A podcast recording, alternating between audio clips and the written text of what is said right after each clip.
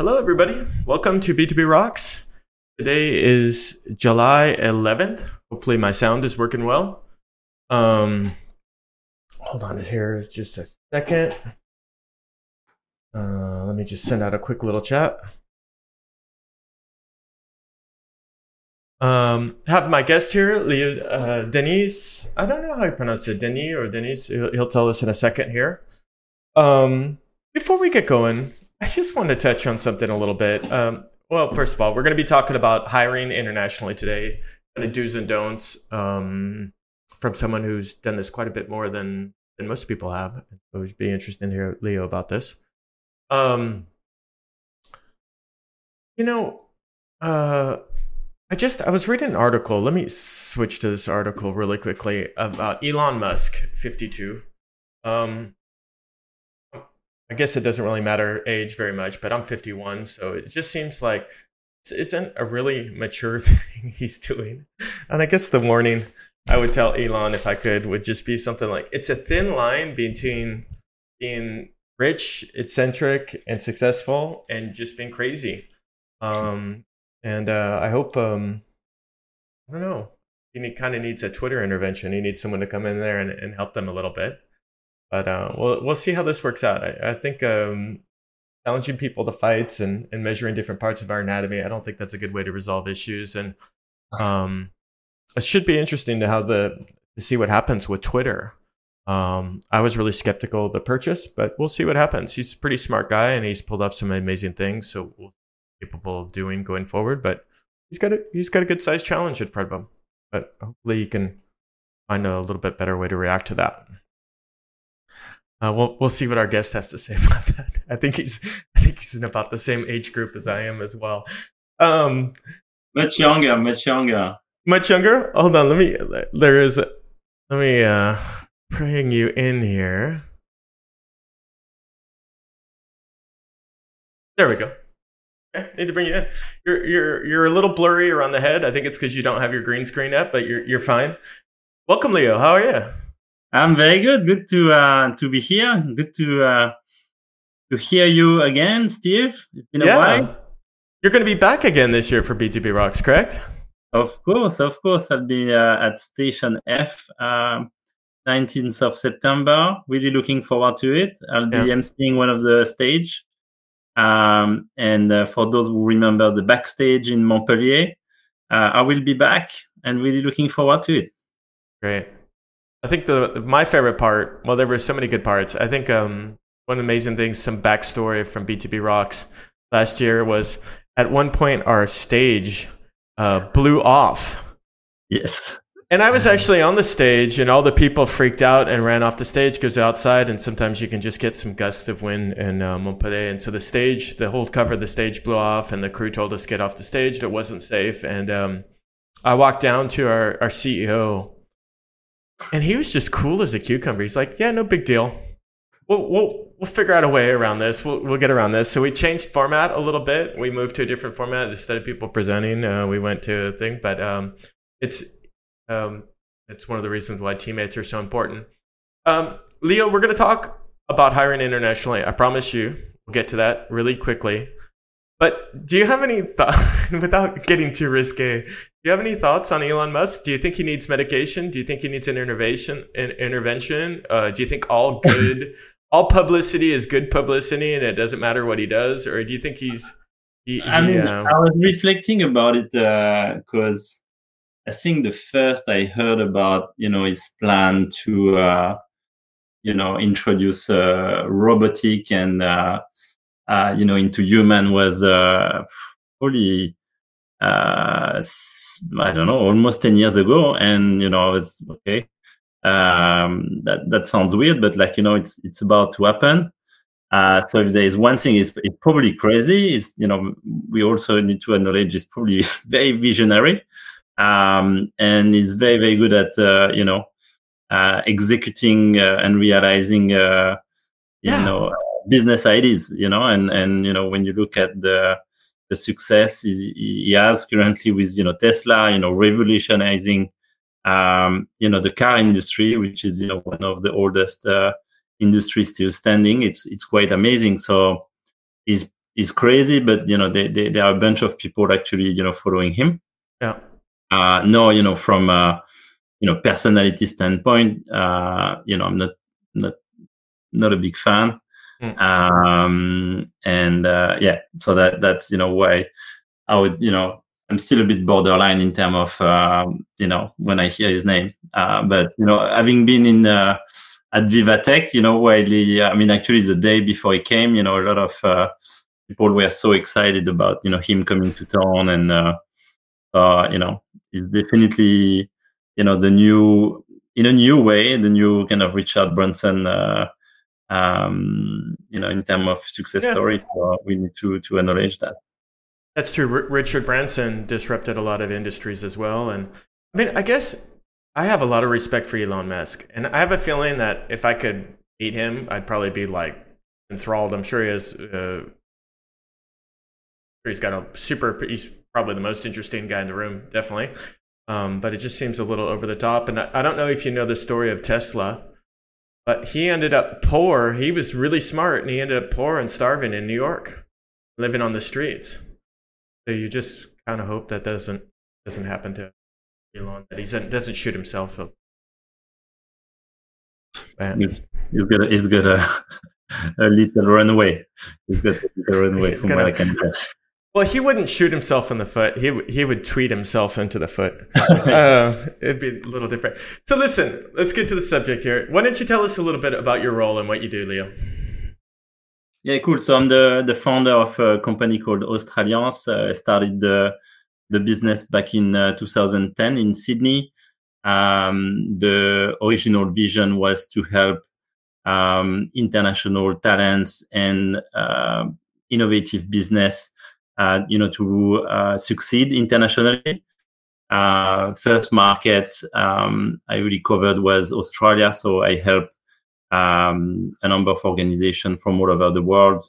I've helped uh, thousands of professionals uh, relocate to Australia, find their dream job in Australia, and then uh, probably since 2015, 2016, uh, we started to help uh, Australian companies, especially uh, startup and SaaS companies, um, go to Europe uh, and uh, yeah, so basically, your company is all about uh, creating sustainable and meaningful connections.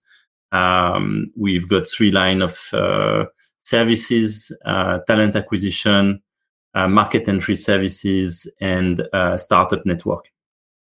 What is?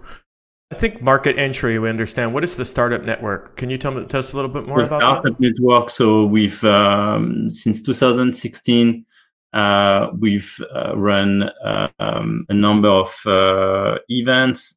We've actually run B2B Rocks for uh, four editions in Sydney, uh, the Australasian edition, um, 2016, 2017, I mean, all the way until COVID hit. Um, and we run um, a nomad event series called Startup and Angels, which is now morphed into a community of uh, over 3,000 uh, entrepreneurs, investors, uh, experts um, in over 50 countries. Mm. Uh, we've we've recently launched in in France back in June, uh, and um, basically, yeah, we create connection for um, yeah early stage startups um, to help them find their first clients, first investors, um, and we run this on a, a, kind of membership and event uh, community model. Okay, great. Um, for those people who might not be familiar with that, what, what's going on in Australia right now in startups and SaaS? I mean, for the last time I checked, it was pretty hot, hot on that. Yeah, literally yes. figuratively. Yes. so, I mean, uh, a lot of things are happening in Australia uh, right now. Um, I mean, few things. I mean, I think, uh, you know, climate tech uh, is definitely uh, very, very hot. Uh, I mean, similarly to other market, I think fintech had it very hard. So we, we've had a number of, you know, clients really struggling to, with their, with their funding. recently, Um, there was, uh, you know, a number of uh, things happening, you know, in the tech space, you know, with obviously the large players um, um, making a bunch of uh, redundancies uh, back in December, January. Uh, but overall, the ecosystem is, uh, you know, very, very strong. there's a big push in in all the capital cities, actually, you know, especially so Sydney, where we've got a head office. Um, there's a new concept called Tech Central uh, coming up that is pushed by the, the government. And in Melbourne, there is um, uh, a big push as well to both uh, help uh, Australian startups expand internationally uh, and as well at, attract investment. Uh, so they've actually created a, a state fund uh, that is looking to invest into international startups all over the world.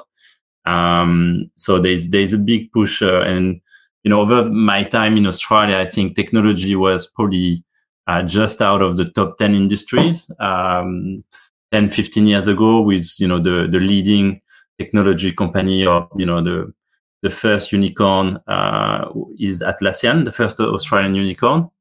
Uh, but uh, yeah, no, technology is the fourth pillar of the economy. So it has overpassed, you know, uh, pillars like education, which traditionally was very, uh, very, very strong in Australia.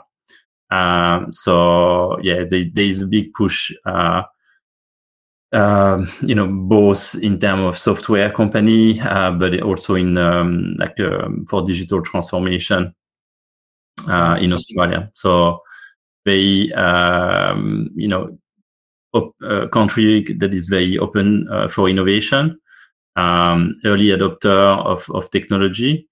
Um, so you know it's a good um, uh, playground for um, you know tech entrepreneurs, I would say, uh, and uh, you know for SaaS in particular.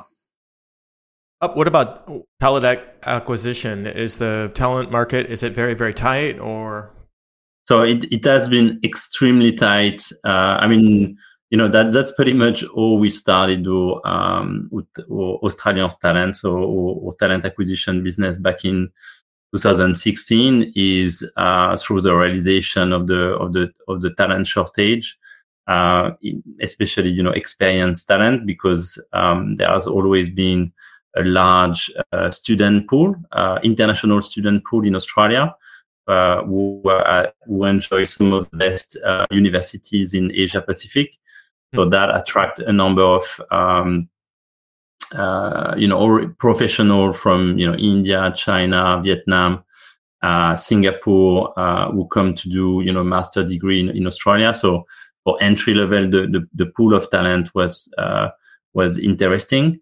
but for experienced talent, there was this kind of skill shortage. Um, and uh, that's where we looked at um, you know hiring from all over the world for a number of our clients. Um, no i mean with with um, the borders being closed during covid um, that has really created a, a, talent shortage. So unemployment is you know around 3% in australia.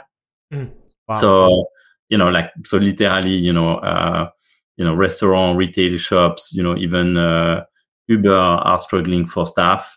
Yeah. Um, so so yeah, it's been a, like a bit of a war for talent. So with the recent uh, redundancies, you know, in the tech space, uh, we've seen you know a number of good talents kind of uh, changing ships or you know kind of looking at opportunities. But like the, the market is very hot. So basically, yeah, typically when when we recruit, uh, you know, when we see you know good candidates, you know, within a month or six weeks, you can have two, three new job offers uh, on the table.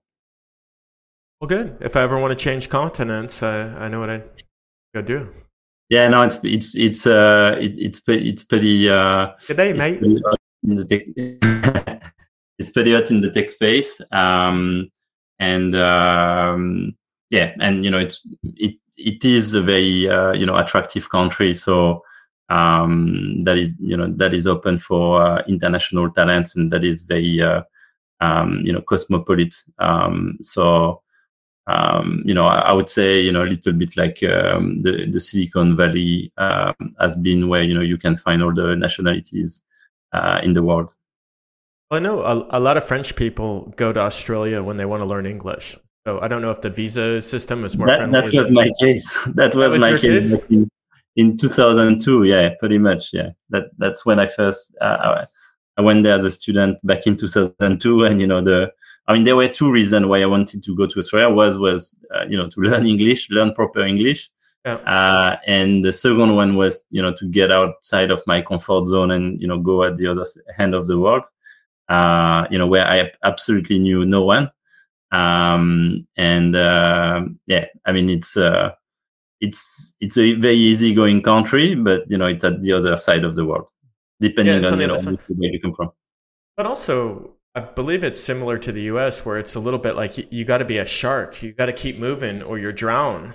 I mean, financially, it's it's a country where there's not a lot of social support systems in place, and got to work and yeah. Know, yeah, yeah, I mean, I mean yeah, yeah, agreed. I mean, obviously, you know, you looking at, um, you know, if you compare with, uh, you know, France, Germany, uh, you know, uh, but you know, the, the thing is, you know, as a as a foreigner, um, you wouldn't have access to all this support. You know, like I'm, no, I'm Australian. I can say that, you know, the um, Medicare system is, you know, very very generous.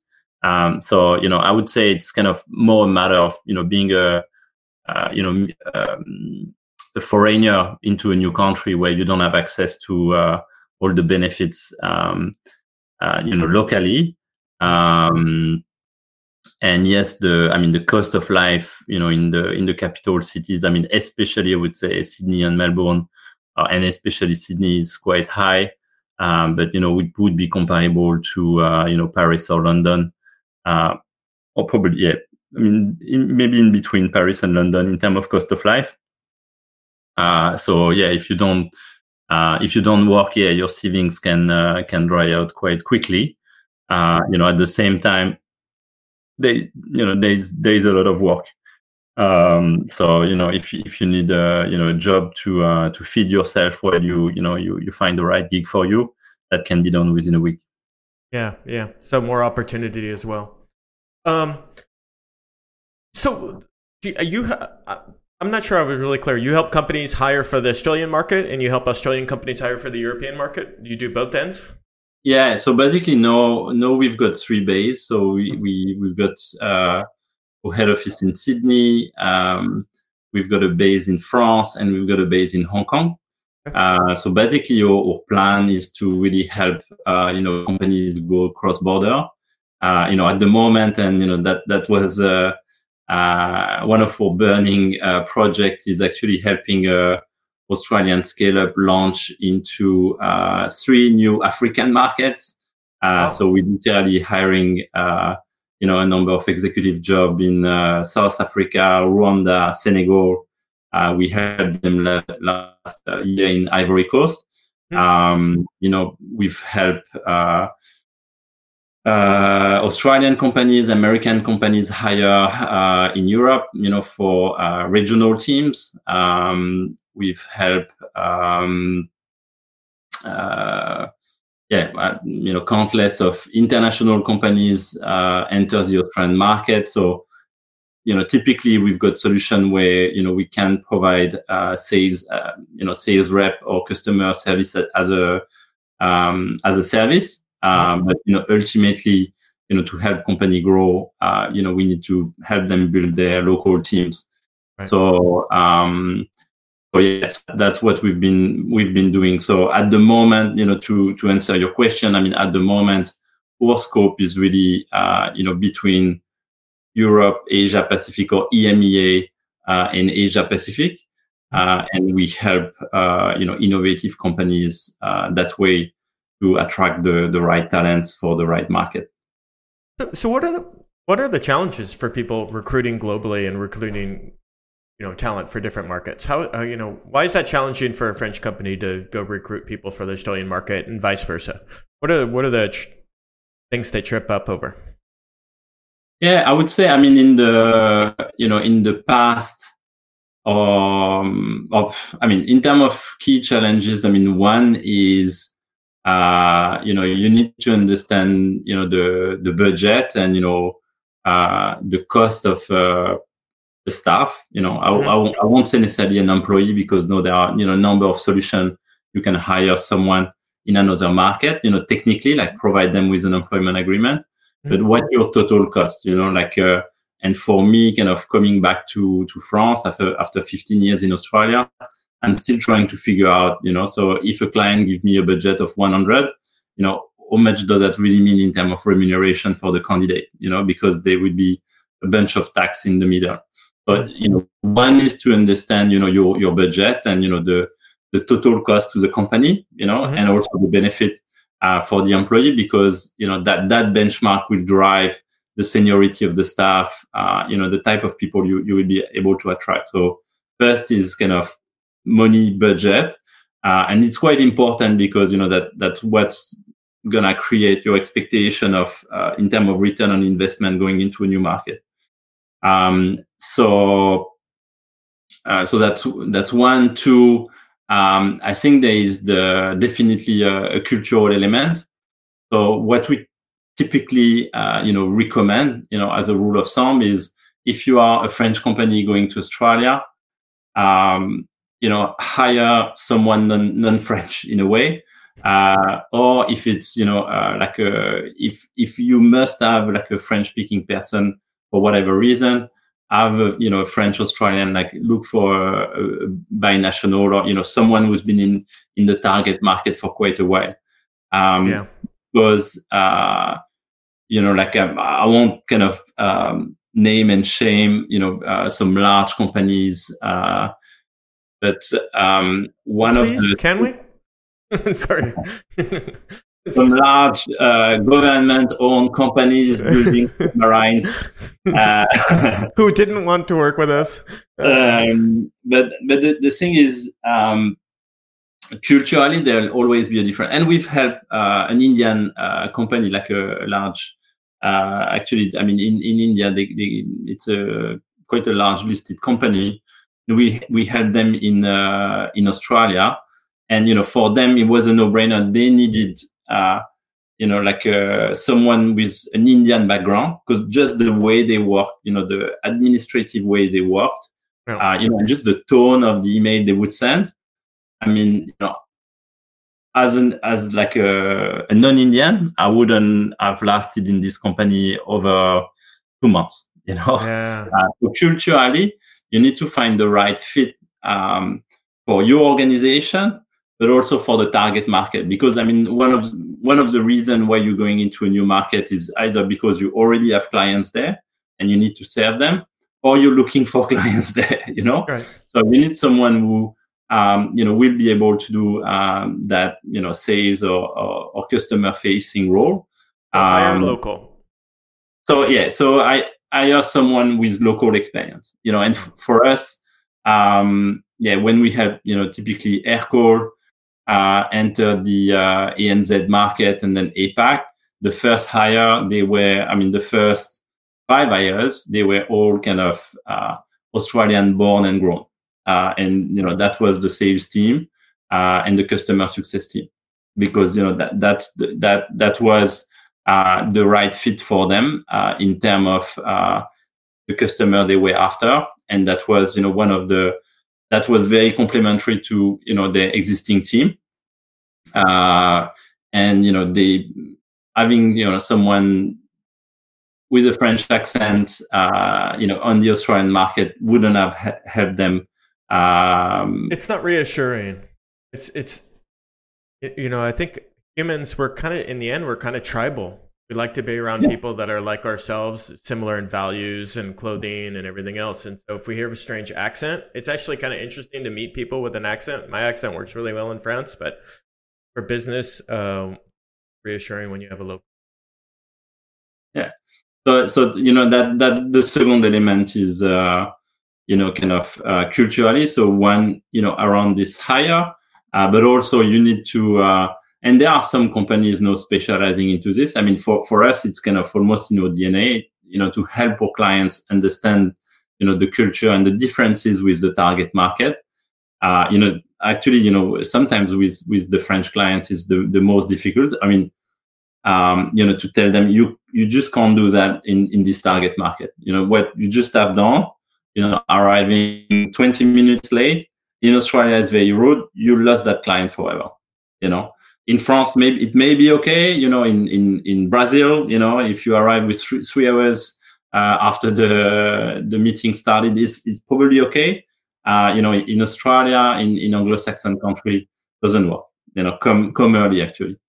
So that you know, small things like this, but it, that are uh, you know culturally very important you know because if you go to a new market you need to behave according to the the, the target market rules yeah cambodia would be very different. Uh, you know there's there's also this expectation of uh, i mean there are things you know bringing gifts and things like this. There are countries where um, you know it's expected.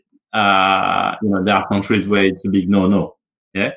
So so that's that's quite important in terms of you know the for companies, you know, looking to not only hire but looking to grow into new market, is to be able, uh, you know, to have done this kind of due diligence and market research.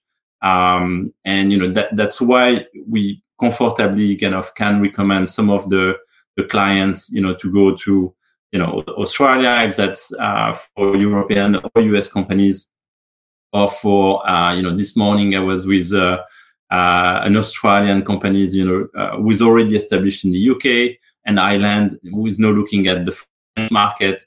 Um, you know, obviously the the jump, uh, you know, from UK to France, you know, looks smaller, but at the same time, you know, different currency, different language. You know, there, you know, therefore, you know, you need a French-speaking salesperson. You need local marketing. You know, a decent marketing in in you know in French you need to potentially you know adapt your um, you know pricing strategy. So basically, you can't just you know yeah. ship someone from your uh, Australian head office to France and tell him, hey, you're, you're the French country man- manager. Go nuts. Here are your targets. Eat them. Uh, so so and that's why I mean for us it's quite uh, you know um, always always you know so interesting and, and challenging um, you know, and kind of every new uh, clients and engagement is a, um, you know, it's kind of almost a endless project uh, in itself. And uh, you know, I must say, if if the product, uh, you know, the solution is good to start with, uh, you know, like probably one of the um, yeah, biggest.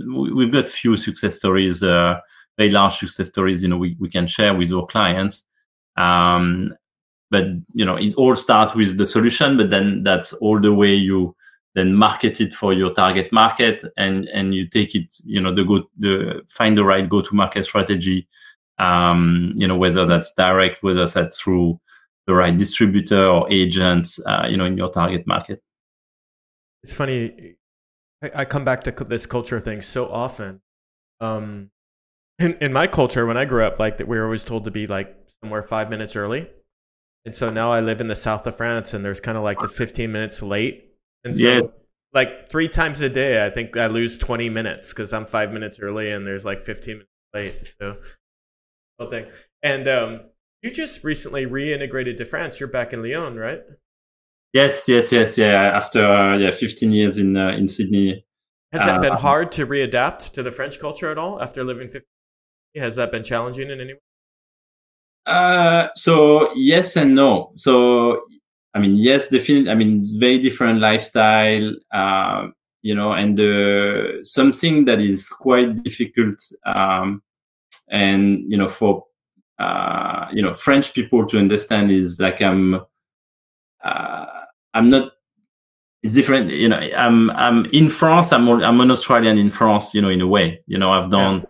Um, most of my career now and my you know adult life outside of France. Right. Okay, so even though I got the French education, um, you know, like I'm a different person. So and I've you know even though I, I stayed, you know, obviously I've got you know French client. You know, my family was in France. You know, excepted the the couple of years where the border were closed. I was coming to France at least, you know, for four to eight weeks a year. Um, so as you know, constantly in touch with the country, you know, follow the, the news and things like this. But there are some names of minister or you know some type of elections or some type of artist. You know, I I'm not aware they exist, you know. So yeah. culturally, some people, you know, would say, "Hey, you know, you know this thing that," and I'm like, I've got no clue what you're talking about, you know. so I've, I've missed few episodes, um, and you know, obviously, you know, um, so happy to uh, you know see uh, again close friends and things like this. But like you know, in 15 years, same thing. You've missed a number of episodes. You know, I was not able to attend all those weddings and things like this. So on, on a personal note, um, you know, but at the same time, you know, it's I think it's um, we we knew you know also what to expect. You know, coming back to France. Uh, and you know that no one forced us so that that's our decision which i think is you know one of the key thing um, is like you know when you're not forced uh, into you know leaving leaving your country because you know there's a war or you know you lost your visa and you know you were a foreigner in this country and all this uh, and that's your decision to go into a new country then you know things you know mentally things get easier and you know your integration or reintegration um, you know kind of follows. You know it takes it takes what it takes um, but ultimately um, you know it's it's just it's a process you know. If uh, anyone listening you know uh, watching us has changed cities you know even if you don't change country and you change cities it's a pain you know like you need to find a new place you don't know the street names um, you know if you've got uh, kids or you know where do you send them to school? They don't have friends anymore you, you know uh, you need to make new friends. So it's it's sort of a process you know and i must say um, you know like uh, um, we've been we've been very you know very very blessed um, in many many ways you know and um, uh, you know on the personal front it's you know it's all good. On the business front you know it's uh, creating a lot of uh, exciting opportunities. Um, you know the the team is really uh, kind of uh, growing their their wings in you know in Australia and um, and in France. So you know I must say you know it's it's all good but it's uh you know kind of uh um yeah you know you go through growing uh, growing pains in a way. Yeah that, that makes sense. Uh, listen i, I want to get back to, a little bit to the subject. What about um, sticker shock? So a lot of people when they go to hire people overseas we were talking about budget earlier but they're kind of surprised at how much people make uh, in different cultures. So is is that an issue? I mean like uh, is that a human resources issue as well? As like one colleague one person when people have the same job title but they're in two different markets mm. and there's a gross a big difference between pays is, is that ever an issue? Um, or or do you do your customers are they surprised by the amount? I mean i imagine for example in australia they probably pay fewer payroll taxes than they pay in france. So in france you have the pay and then you have the payroll taxes might yeah. be sticker shot from that aspect as well. Yeah, I, I agree. So so yes, I, I, see what I see what you mean. So I mean anyway, so all, our organization, so we we've got um uh you know for for Australia and you know like some of our um uh, clients in, in in France, you know one way uh we we can hire locally. So for example, for a Hong Kong company at the moment we we are directly uh, hiring their country manager. So no one sees how much he earns technically. Okay. okay? okay. So that's one. Two, um, you know, something, uh, you know, when you speak with, uh, for example, people in France about the, the salaries in, in Australia or in the US, uh, you know, they would say, oh, but they earn so much money and all this. Um, but then the reality is, you know, what what everyone needs to bear in mind is kind of the the cost of life. You know, like yeah, um, you know, talking about France, you know, education is free. Or you know, if you send your uh, kids to the most expensive private school, it's gonna be uh, you know 2,000, 3,000 euros a year. Okay, in Australia, we're talking 25,000 euros. Okay, yeah. for childcare. mm-hmm. for childcare, and you're not even sure to have a spot. Yeah. Uh, and then, you know, if you're not Australian, then that's it. That's what you have to pay. There is no government support or anything. Okay. So if you start the, the year with minus 25K, yeah. you know, uh, you better earn 25K more than in France, you know, because then you need to pay an accommodation that's going to be more expensive than in France, you know, food that's going to be on par with, you know, the, the French price and, you know, yeah this little latte, you know, four dollar latte or five dollar latte, and and and all this, you know, and plus your annual flight to uh, to go back to France and and all this. So, you know, it's the the important thing, and it's quite difficult. And there are you know websites where you can compare the cost of life. Um, but the the important thing is, uh, yeah, to understand the kind of the cost of life. At the moment, we are hiring uh, in in uh, in Rwanda, for example, uh, and you know, for a country manager, uh, you know, we just want to manage expectation, you know, but like our budget for like a top uh, professional and you know is you know around 50k uh, euro uh, per annum, uh, and that's the top role. And it's you know for Rwanda, it's like an amazing, amazing salary. You're probably living pretty well on 50k in Rwanda. You probably have, yeah, yeah. yeah. But you know the average salary would be 500 bucks a month. So so yeah, but like you know, would you you know so so someone in France you know in a country manager role and and that's to manage a team of you know 30 40 people you know so you know would you leave your um, job in Paris to go for the, for this job you know earn less you know you're gonna save more you're gonna have a different adventure and all this but like you know there's um, got to be something in it personally what what about global HR solutions are that cha- is that changing hiring globally as well? Because I'm seeing more SaaSes that offer kind of like you can not HR solutions, but more like payroll solutions. You can yeah. hire employees globally, and it seems like that's getting easier. From an administrative and, and legal perspective, it's easier to hire people. Is that correct? So, so that's that's correct. Like we've we've seen, you know, companies like uh, Deel, Globalization Partners, and you know, and others really really thrive.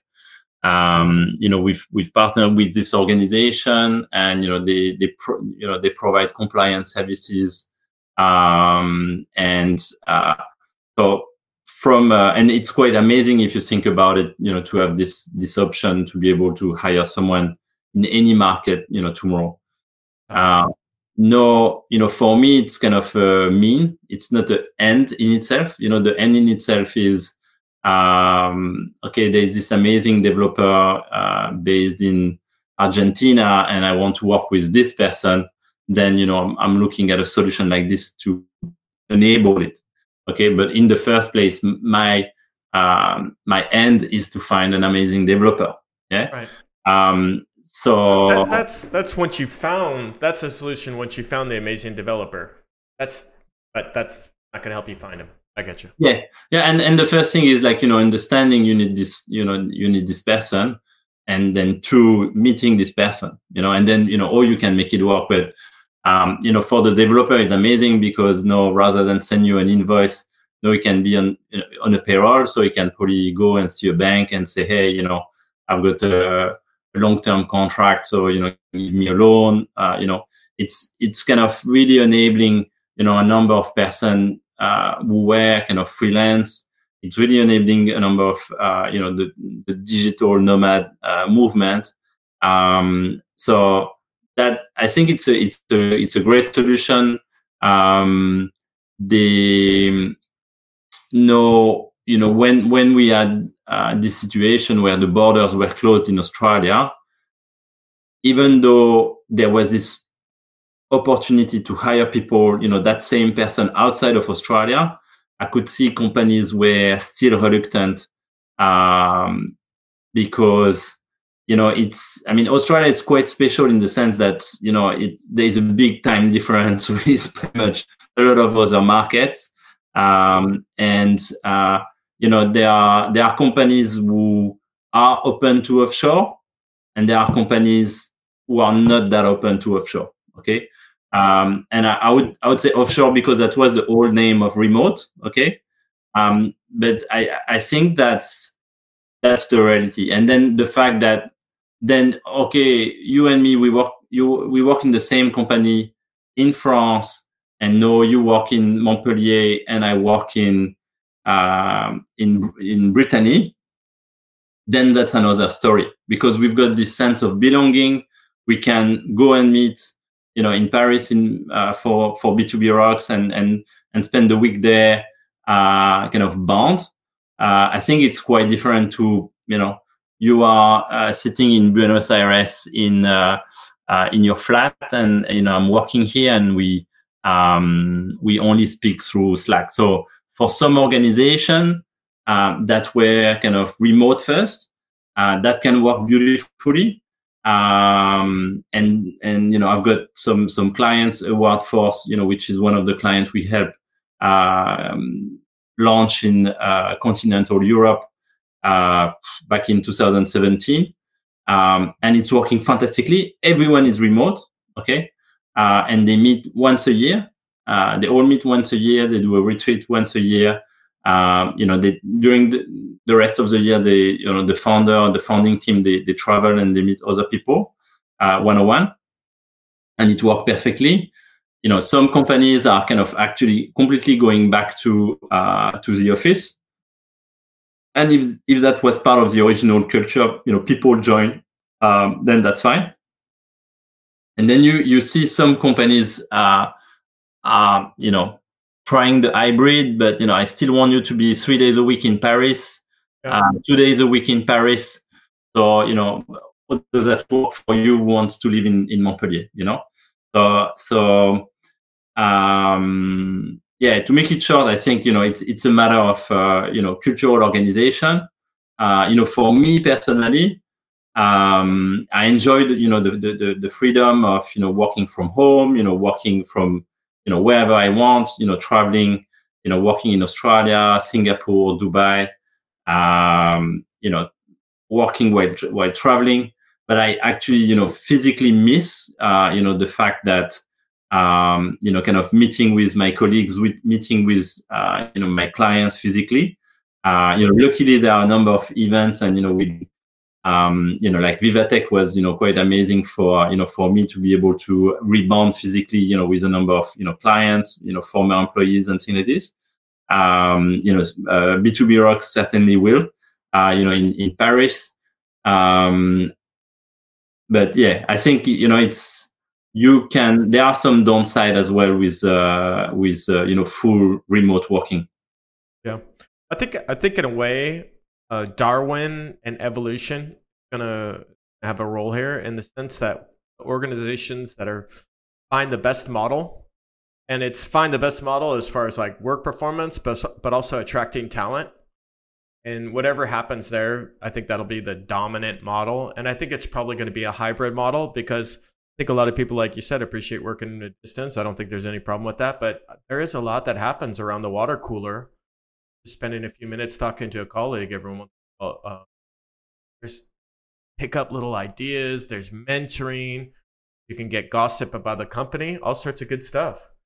Yeah, yeah. And I think yeah. I mean the um, yeah. You're missing like by uh, working, you know, fully remotely, uh, you're missing a number of the small stuff. Yeah. Um, and uh, you know that that's actually you know something I like a great business idea. You know, if anyone uh, is uh, you know watching today and uh, want to uh, brainstorm with me on you know how to how can we um, you know actually fight jet lag in organization. Uh, you know, in my hand, like you know, a lot of my team is um, as a, at the moment only eight hour uh, time difference with me and uh, when we go in europe in um, in winter that's going to be 10 hours. Yeah. So which is uh, uh, you know a nightmare and you know obviously very very hard for me to be uh, into the you know day to day operations you know of what's happening in the you know in, in australia. Uh, you know with africa it's fine. Actually we, we don't have much time difference with uh, with europe. Um, but uh, you know it can work beautifully you know because your a company can work around the clock if you've got you know uh, your team uh, spread on on few continents you know at the same time the you know the the culture uh, cultural element and you know potentially productivity can uh, you know can suffer as well it, it sounds like you need a local manager i'm different locally if it's a if it's a single worker, it's got to be someone who's like very mature and experienced. Or if it's if it's going to be a team, you definitely need a local. Can't have a headless locally. um, because you just can't manage them with that kind of time difference. Yeah, yeah, or you know, our organization, what we what we provide is uh, you know also not only kind of the payrolling aspect, but like, you know the um, you know the facility. So we host you know a number of uh, um, you know country manager, sales uh, developer uh, for international clients at our office. So basically, you know they have this uh, human report on a daily basis uh, you know, and and our clients know that you know they don't they don't just uh, you know have someone on the other end of the world. You know, they they can have someone you know check uh, check them um, you know on a daily basis and uh, you know have a, have a coffee or you know have, have a word when uh, things don't go according to the plan. Um, you know, this has happened with one of our French clients. Actually, their um, sales rep um, that you know we we managed in Australia uh, had some health issues, uh, and they were they were notable about it. Uh, you know, and they you know they were uh, putting a bit of pressure on her, saying, "Hey, you know, why haven't you um, met you know 30 new clients this week?" And you know, um, and and the reality was, you know, she she was sick and she didn't uh, know if she could mention it to um, you know to to her boss, you know. Uh, and when we, when we mentioned that, said, hey, yeah, but do you know she's been down at the moment because she's having some uh, some troubles. They had no clue about it. So, um, you know, so there are some setup like uh, like ours, uh, you know, that that can, you know, uh, I would say, you know, compensate for, um, you know, the lack of, uh, you know, proper team or, um, you know, when when you have uh, your your team spread over the world, you know, some some people, uh, some organization, you know, they would give a the equivalent of a, you know WeWork uh, membership to the employee. Um, you know, and and at least that give uh, you know even if you only have one employee in you know in, in Dubai or one staff in Dubai, you know he will have a, a local community. You know, he can um, build on and you know and and learn from. Okay, here's a quick question for you. Um, do you know of any other country that has ticket restaurant like in France? So in France, we have little restaurant tickets where a lot of businesses, if you work for them, you can go to lunch and you pay all or a portion of your lunch with a little ticket. I have never been to another country where they use that. Did they use that anywhere you've been to? Uh, interestingly, there is uh, Eden Eden uh, Eden uh, Red that is uh, no uh, uh, one of the top 40 uh, listed French company in the world. They provide this type of solution internationally. Um, but uh, so in, in Australia, we talk about the gym benefits, you know, the mm-hmm. gym membership. Gym membership. Okay. Yeah, gym membership, but no food. No, I've uh, no food. Yeah. Well, no, you want in, you want your employees to be killers, so yeah, you get them a gym membership. Um, in the U.S., uh, one of my startup jobs, we had a masseuse Wow. We had, we had, a masseuse that came in every Friday. And but I got to tell you, after getting a massage, I'm no good. uh, I'm too we relaxed. Have, uh, you know, we have one of those seats you have at the airport uh, at the at the head office in uh, the Japanese know, massage seats in Australia. Yeah, so we have one of those. Did I miss any subjects? Are there any things that I overlooked that you think we should I should have asked about? that you think are important for companies to look at or people to consider when they when they consider going into new markets and hiring in new markets? Um, I mean the the the the thing, uh, you know, and that that could be interesting, you know, in the topic. We haven't spoken about ChatGPT uh, nope. and artificial intelligence, um, but so something is, you know, there is one thing is to do some uh, desktop market research, you know, mm-hmm. and you know, understanding a little bit about the market potential. Another thing is to go and actually visit the the market. Okay. Yeah. So so here I'm saying that uh, because we've um, we've helped a number of organizations, you know, prepare for their trip, you know, to Australia or actually do even a startup tour uh, in Asia Pacific, you know, with countries like uh, Singapore, Hong Kong, uh, Vietnam, Cambodia, uh, in Southeast Asia.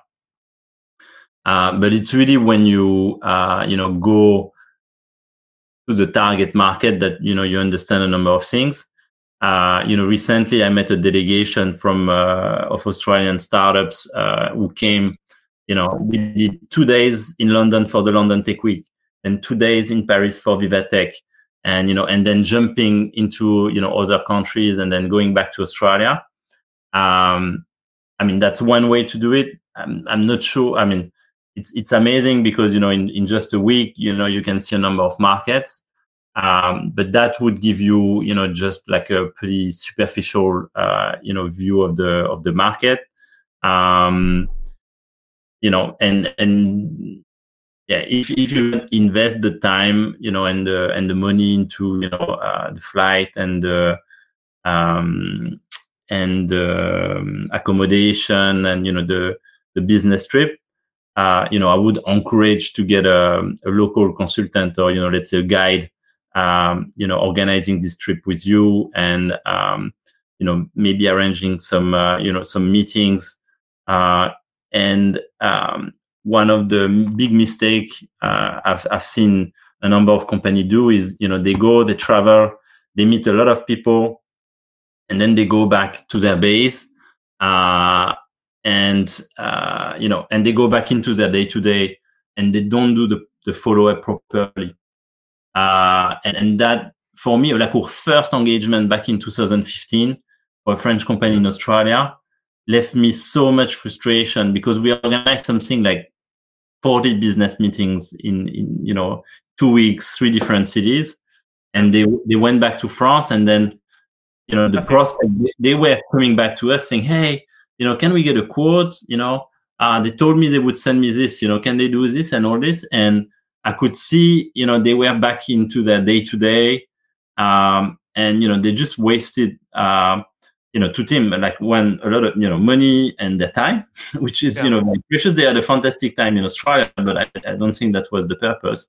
And three, they destroyed their reputation. You know, yeah. if you go into a, a market creating the expectation you're gonna serve that market, uh, then you know leave someone behind. You know, like and if, if you do it through a company like, you know, like us, you know, the guide, then, you know, then keep this, uh, and assuming he's doing a good job and you trust that person, then, you know, he could then become your first kind of, uh, point of contact or, or voice and pair of eyes in the, in the market.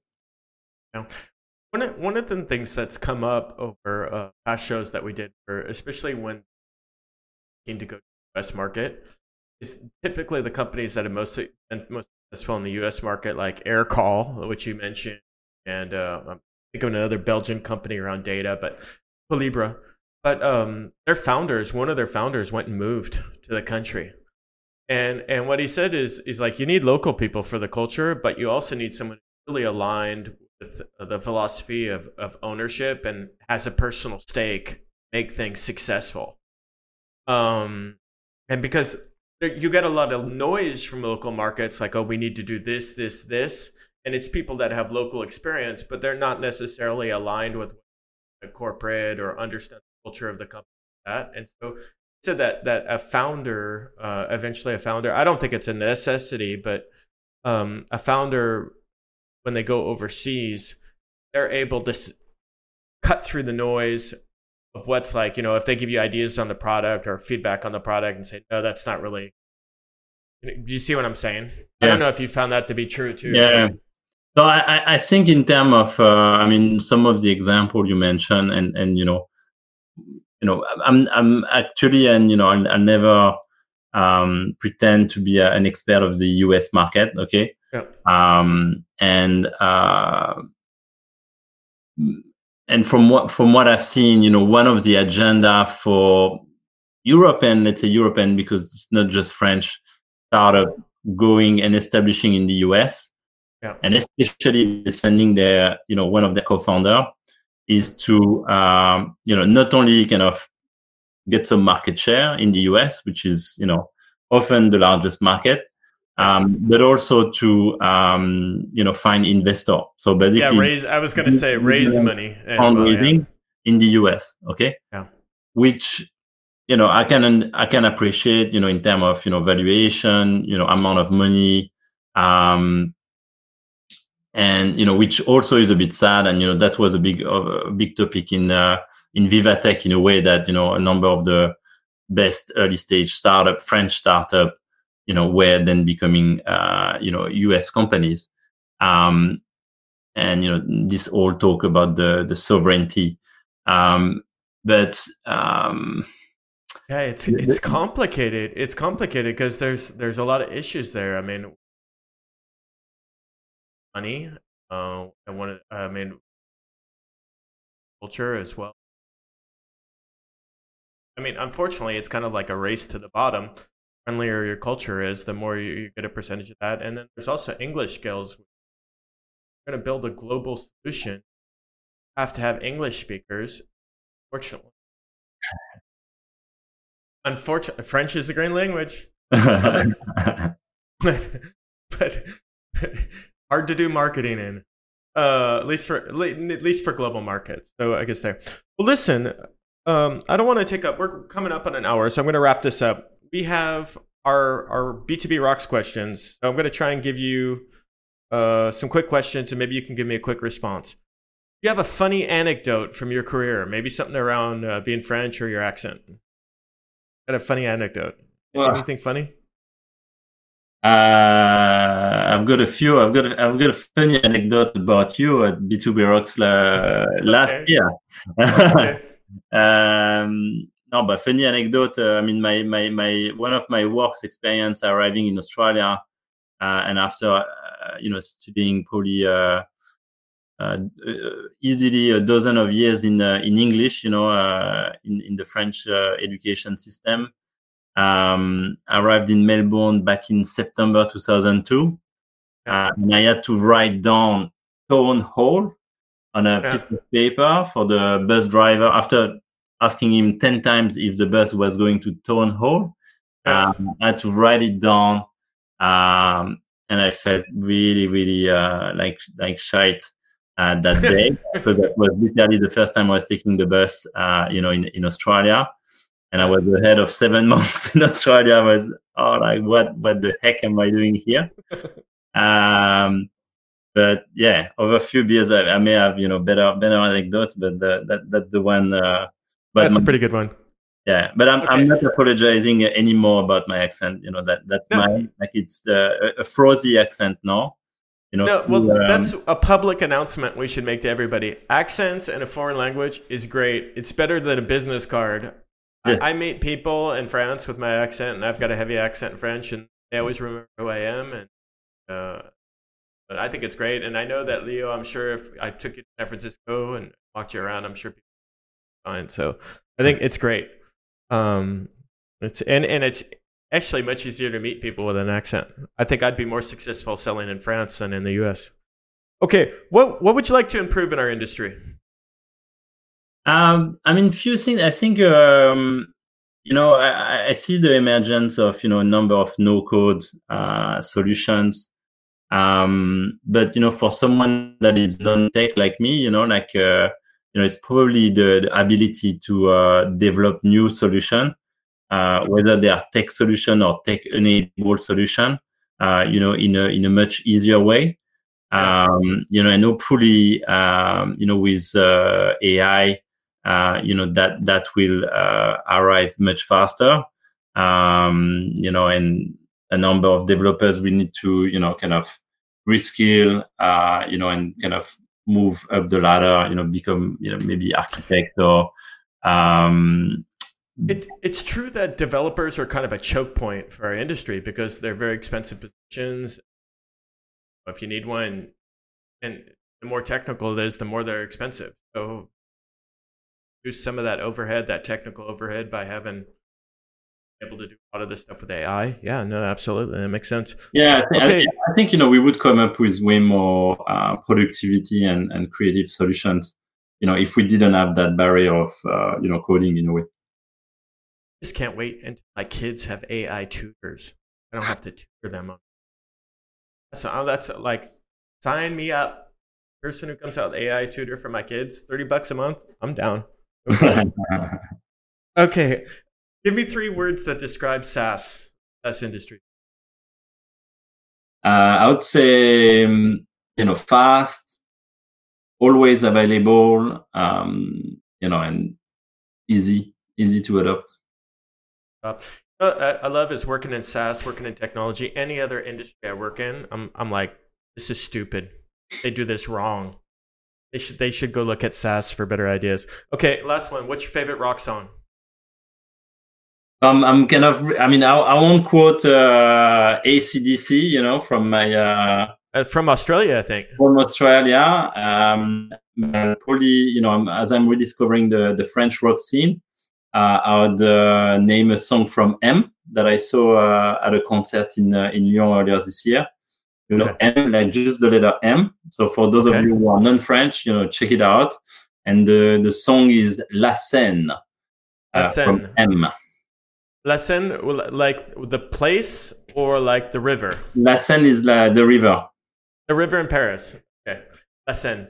S E I N E. Um, yeah. Listen, Leo, I can't wait to see you at B2B Rocks. Uh, I'll buy the first beer, at least the first one, maybe a Foster's, Australian. And um, you have a great time until we see each other there in September on 19th. Um, thank you so much for your ideas. I recommend everybody out there, if you're looking for somebody to help you for hire in Asia, APAC, or apparently in Africa now as well, get in touch with Leo. You probably can have some good ideas and can help you network as well. Thank you again so much for your time. Thank you. See you very soon. Bye, Steve. See you. Bye bye. It's always. Oh, okay. Um, oh, I forgot to change the date here. So it's not the. It's July 18th. The next, the next one, July 18th. Let me go there here. Here we go. Let's change this. 18th.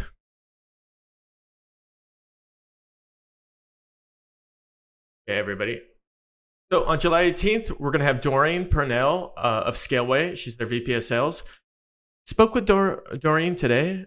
Really impressive young person. Uh, wow. Um, so I'm really looking forward to this, and and I had a lot of interesting conversations with other people on. So, be a really interesting talk. I hope you show up, and uh, thank you so much, and have a great day. Bye bye.